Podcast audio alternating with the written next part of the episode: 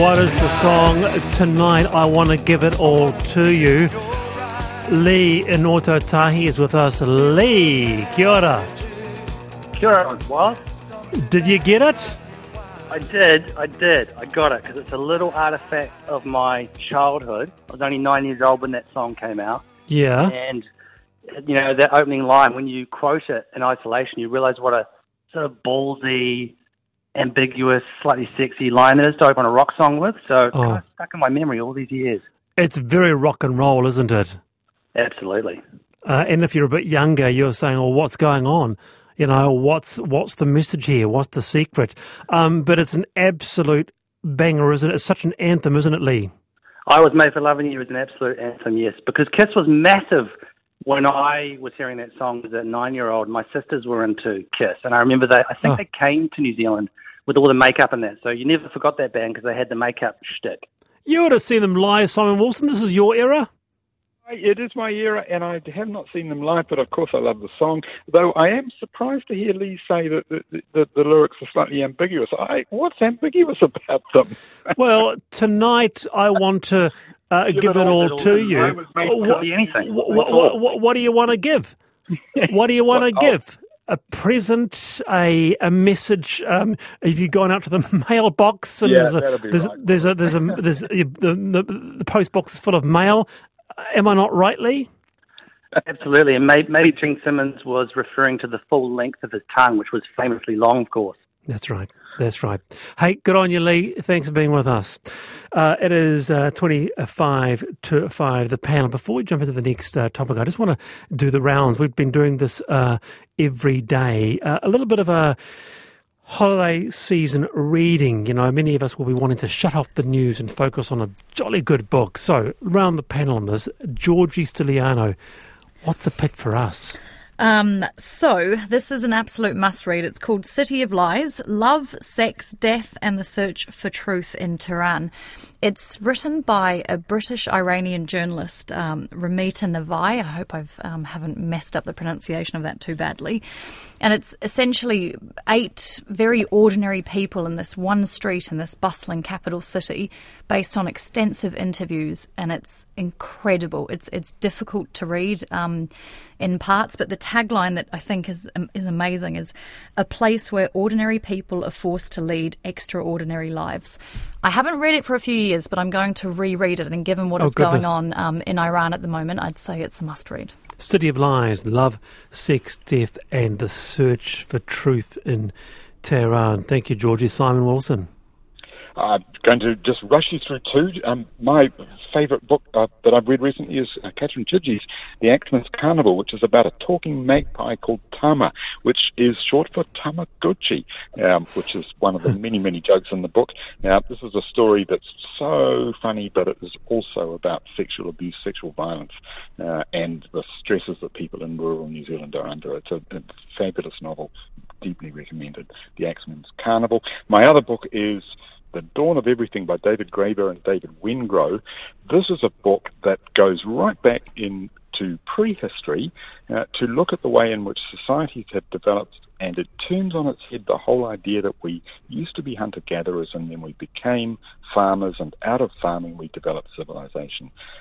The authors here say actually there were sophisticated cultures among hunter gatherers, and what farming and the rise of cities that farming made possible brought was hierarchy, which wasn't necessarily a good thing, uh, but it was hierarchy, not civilization itself, that it brought. If you want a deep but very entertaining, very wonderfully anecdotal read, uh, a big book uh, over Christmas, and this is, The Dawn of Everything is my pick. Oh, love it. What great picks. Time to get into some reading uh, this season. Fantastic. Thank you both. The panel on RNZ National. Now, back to the roads. Time has run out for motorists to have their say on a raft of speed reduction proposals across the Waikato region, including busy summer highways such as State Highway 23 between Hamilton and Raglan.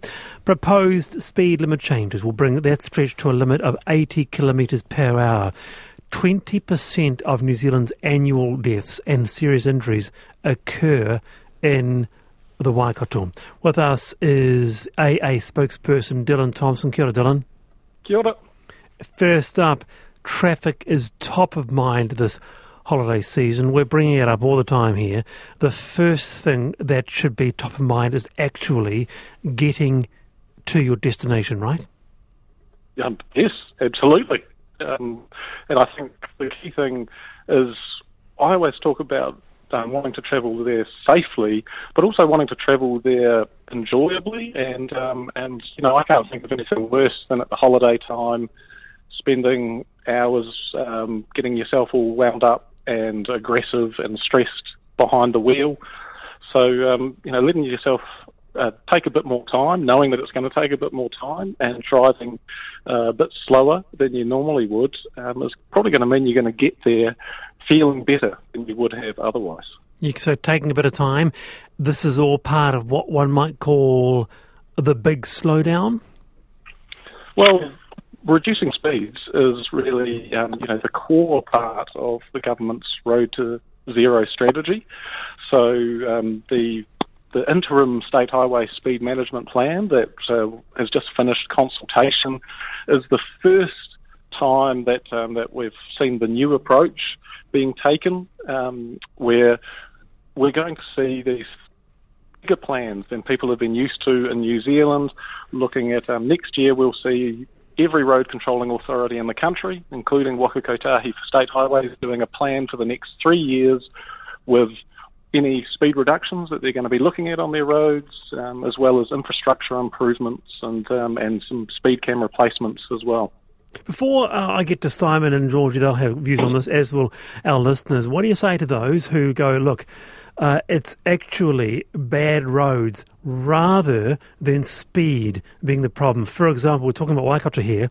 The Waikato Expressway, Expressway, one of the highest speed limits in the country, yet one of the safest roads in the country. Doesn't that tell you that it's all about the roads? And from personal experience, when you drive down that Waikato Expressway at, at 110, it feels jolly safe.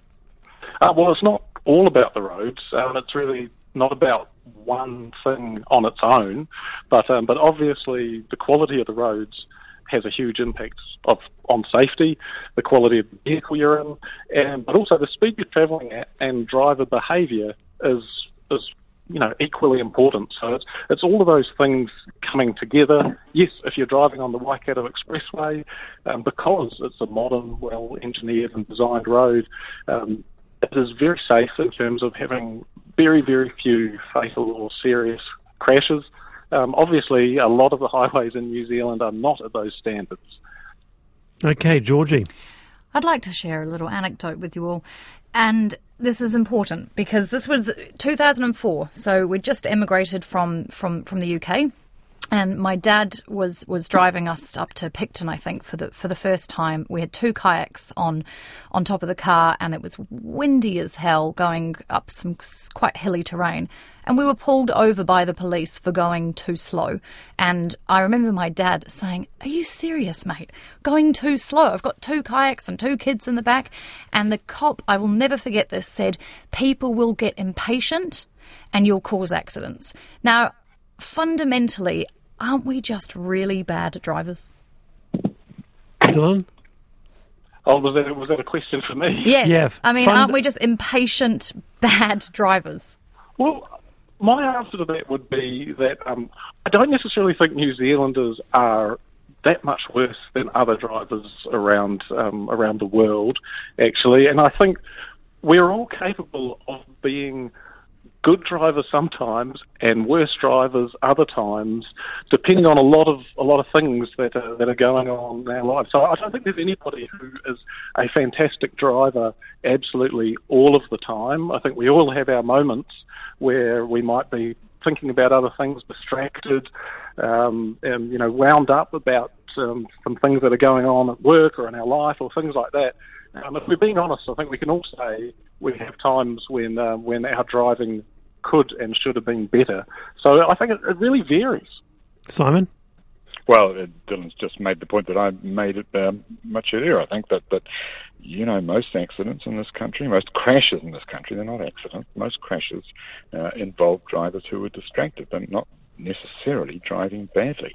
Um, you know, the, the question about the condition of the roads, the other drivers on the roads, those are all the the realities that we all have to contend with, and therefore all of us have a responsibility to, to drive carefully.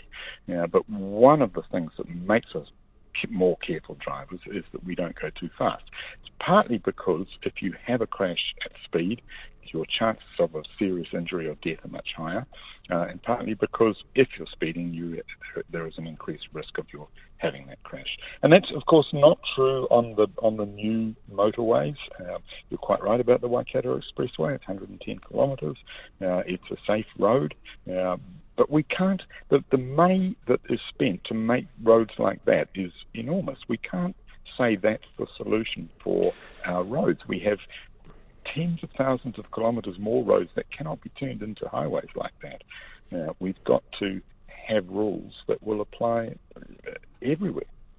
Yeah, um, Dylan, uh, in terms of uh, other things, because you are calling for uh, a targeted rather than a more universal approach, am I right regarding the, uh, the, the, the, the, the speed limit? Well, I mean, there's no doubt that we're going to have the, a lot of roads in New Zealand that are going to be um, having proposals coming up soon for lower speed limits than people are used to. And um, and really, from the A's perspective, we take a case by case approach to those. Um, there's going to be some speed reductions that we support, and there's going to be some others where we are going to look at. And the key thing we sort of measure it is: do we think that it's going to improve safety? Do we think that it's going to make sense to people and have good levels of public support? Because we really want to have speed limits that are going to not need heavy enforcement to get people to travel at. So, you know, on some of the highways that we're looking at, we think 80 kilometres an hour is, is going to tick those boxes. It's going to make reasonable sense to people. It's going to deliver safety improvements, and there's a there's a good need for it.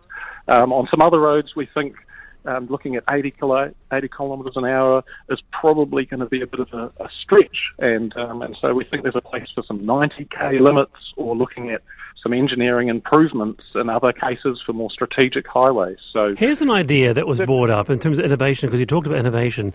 What about this, Dylan, uh, panel? Uh, there has been a call by uh, a couple of commentators to require headlights to be on at all times, thinking that would make a big difference in driver safety. What do you make of that, and do you think something like that might be trialled? that's me again. Yeah, Dylan. Uh, well, yeah, we we get that from time to time, and, and certainly some of the um, Scandinavian countries or, or countries in the northern hemisphere have had um, some some rules around that. Um, we don't we don't necessarily think that um, trying to you know legislate it and, and making law that people have to put their headlights on is going to be the best way to go. Right. Uh, but we, um, it's a message that we do try and promote, um, especially through the winter months and, and different times where it's not just a case of using your headlights at night. You can use them during the day when visibility is, is poorer and greyer. And, um, and an easy rule of thumb that we often talk about is if you've got your windscreen wipers on, put your headlights on as well. Good on you, Dylan. Thanks for your time. That's uh, AA spokesperson Dylan Thompson there.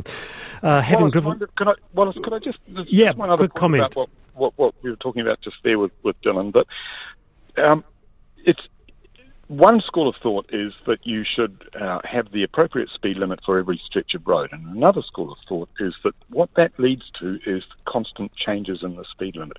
Every time you go around a corner, you've got to get you're allowed to go a bit faster, you're allowed to or you have to go a bit slower, yeah, and that annoys a whole lot of people as well.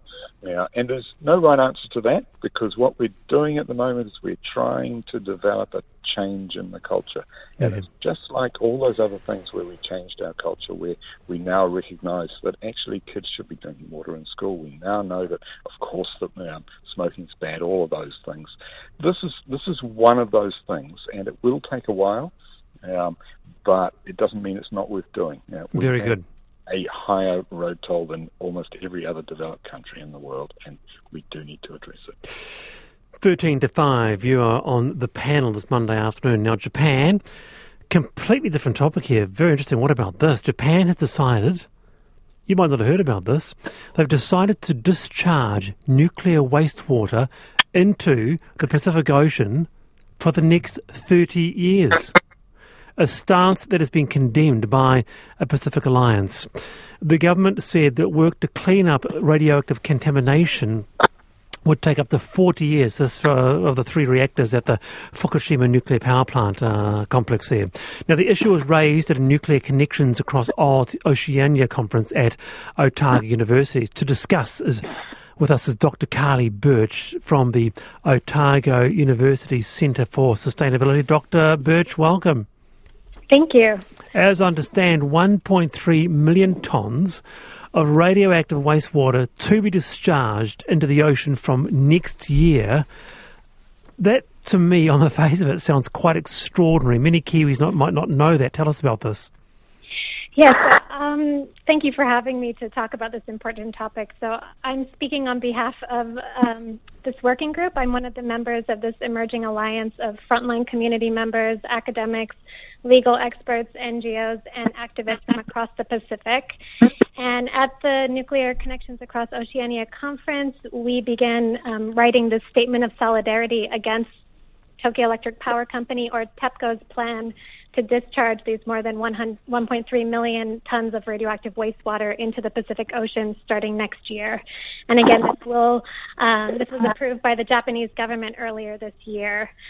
So some technical background. The radioactive wastewater contains a number of uranium derived radionuclides. So these are radionuclides produced through the nuclear fission of uranium. And the water contains these uranium derived radionuclides because it was cooled. It was used to cool the damaged reactors at TEPCO's Fukushima Daiichi nuclear power plant since the onset of the nuclear disaster in 2011. So you may have seen photographs of the large water tanks now surrounding the nuclear power plant, many of which are leaking.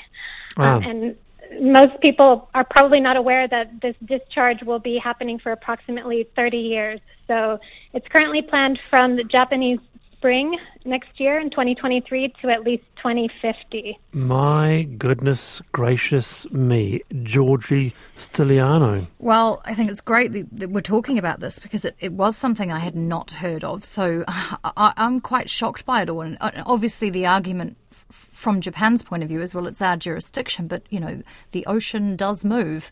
And I think the fact that we aren't really able to probably quantify the potential damage enough to essentially scare people into action.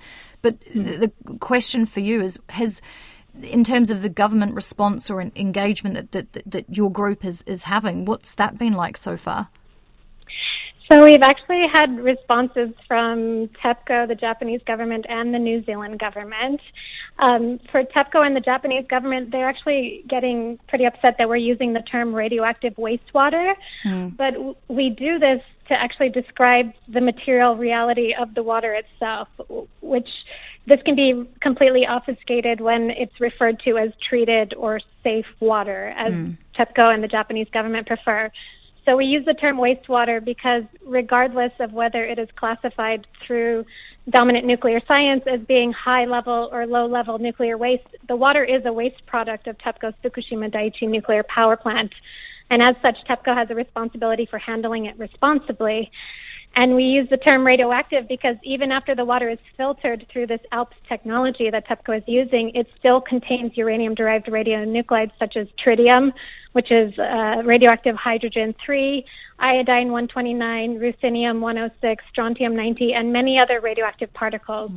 So when we use the term radioactive wastewater, we're simply referring to the material reality that we are dealing with um, and pointing out that just because the wastewater is filtered does not automatically mean that the water is free from these radionuclides. It simply means that it's under the this threshold limit that they've set. Right. Okay, Um, Simon Wilson, is bringing you in. Uh, Japan deciding to, to discharge nuclear wastewater into the ocean for the next 30 years from spring of next year. Simon? Well, I, I'm just wondering what their alternatives are because, you know, it is shocking to hear that, that um, dump it in the ocean is a solution for anything these days. Um, but, but what should Japan be doing? You can store it on land, can't you? Yes, you can store it on land. That is much more expensive, um, but it is the option that we are actually advocating for. That we don't think that dumping it into the ocean is the solution to this problem. Well, uh, Storing, Doc- storing it on land or storing it underground? Is, is, there, is there a significant difference? or?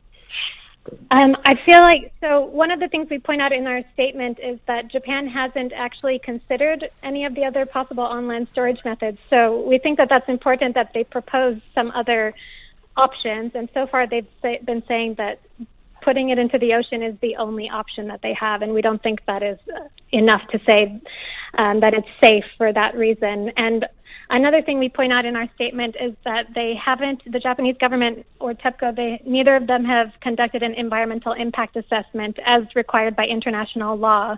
Which is highly problematic, even though there are predictive models which show that the radioactive particles that are going to be released will spread to the northern Pacific. Well, Karly, I hope we'll be hearing a lot more from this uh, and uh, from the New Zealand government's response. I'm sure you will. Dr. Burch, for now, though, kia ora, thanks for your time. Thank you very much. So there we have it. Uh, from next year, for the next 30 years, uh, Japan is discharging nuclear waste into the Pacific Ocean there. Uh, 1.3 million tonnes of radioactive waste water. You're on the panel on RNZ National. Thanks so much for you. haven't sort of been able to get too much feedback this afternoon, but I really appreciate uh, your company uh, today, and we're with you right through till what Friday is it? Anyway, across the country, people have got their summer travel plans locked and loaded. Now that the world is open, more New Zealanders are looking to travel than ever, but far less usual are heading to Australia. That's according to data from Southern Cross Travel Insurance. Uh, New Zealanders are looking to travel farther and they're staying away longer. To discuss this is Jo McCauley from Southern Cross Travel Insurance. She's the Chief Executive. Kia ora, Jo. Kia ora, how are you? Good, thank you. It's just an interesting bit of a snapshot, isn't it, uh, on uh, how, why, and where we are travelling. But needless to say, the first thing I, uh, I I get from this is that, um, yes, people are wanting to get overseas again. I think people have been desperate to get overseas. Um, really, what, what we're observing is, is, as you say, a lot less people are choosing to go to Australia than what they would previously, and Ah. they're going further afield. So we're seeing a real increase in people buying travel insurance policies to get over to Europe, in particular the UK as well. I'm noticing this, Georgie. Quite a few of my colleagues, friends, they are, you know, they're booking there. I, I have no desire to go, no interest. I'm going to stay in New Zealand for another two or three years. I couldn't care less Write about a trip, out. a trip to Sicily. What about you, Georgie? Yeah, I'd definitely, with what's going on in the UK right now, I have no desire to head over there. But also, it's so expensive. Exactly. I, I genuinely couldn't believe it. We were balking at the prices of, of trying to get to Scotland to visit my partner's family next Christmas. And I just, it's phenomenal. So, I mean, obviously, people are choosing, it was probably what we were discussing earlier, that people are maybe not buying homes and renovating them. So they're thinking, okay, where where can we spend our money? So they're heading further afield, and, and maybe they don't they don't come back. Experiential. Stay there, Jo. A word from Simon. Um, well, uh, uh, slightly unlike you, Wallace, I would love to travel overseas, but the idea you? terrifies me. it, it, uh, I, I don't know why people keep saying we're in a post-COVID age. I really don't. Um, and you know, as Georgie says, the, the price of travel now is extraordinary. Um, it feels to me like it's not the right time, but clearly there are people who uh, have found the money somehow. Yes, maybe not buying so many houses as part of that, but uh, What, what, what is the what, what, what, what, what do you say on that, uh, uh, Jo, in terms of the uh, anxiety around travelling uh, compared to pre-pandemic? What are we seeing? here? Simon's hesitancy there. He wants to go, but a little bit, a little hesitant. Yeah, we are. We are certainly seeing that um, Kiwis are feeling a lot more anxious about travel than they were before. Um, there, we did a piece of research in the Southern Cross Group, um, which was released in August, and you know we're finding that 73% of Kiwis are more worried about travelling overseas because of the pandemic. And 51% find planning a holiday stressful. I think Yep. people are just so much more aware now of what could go wrong um, when traveling overseas.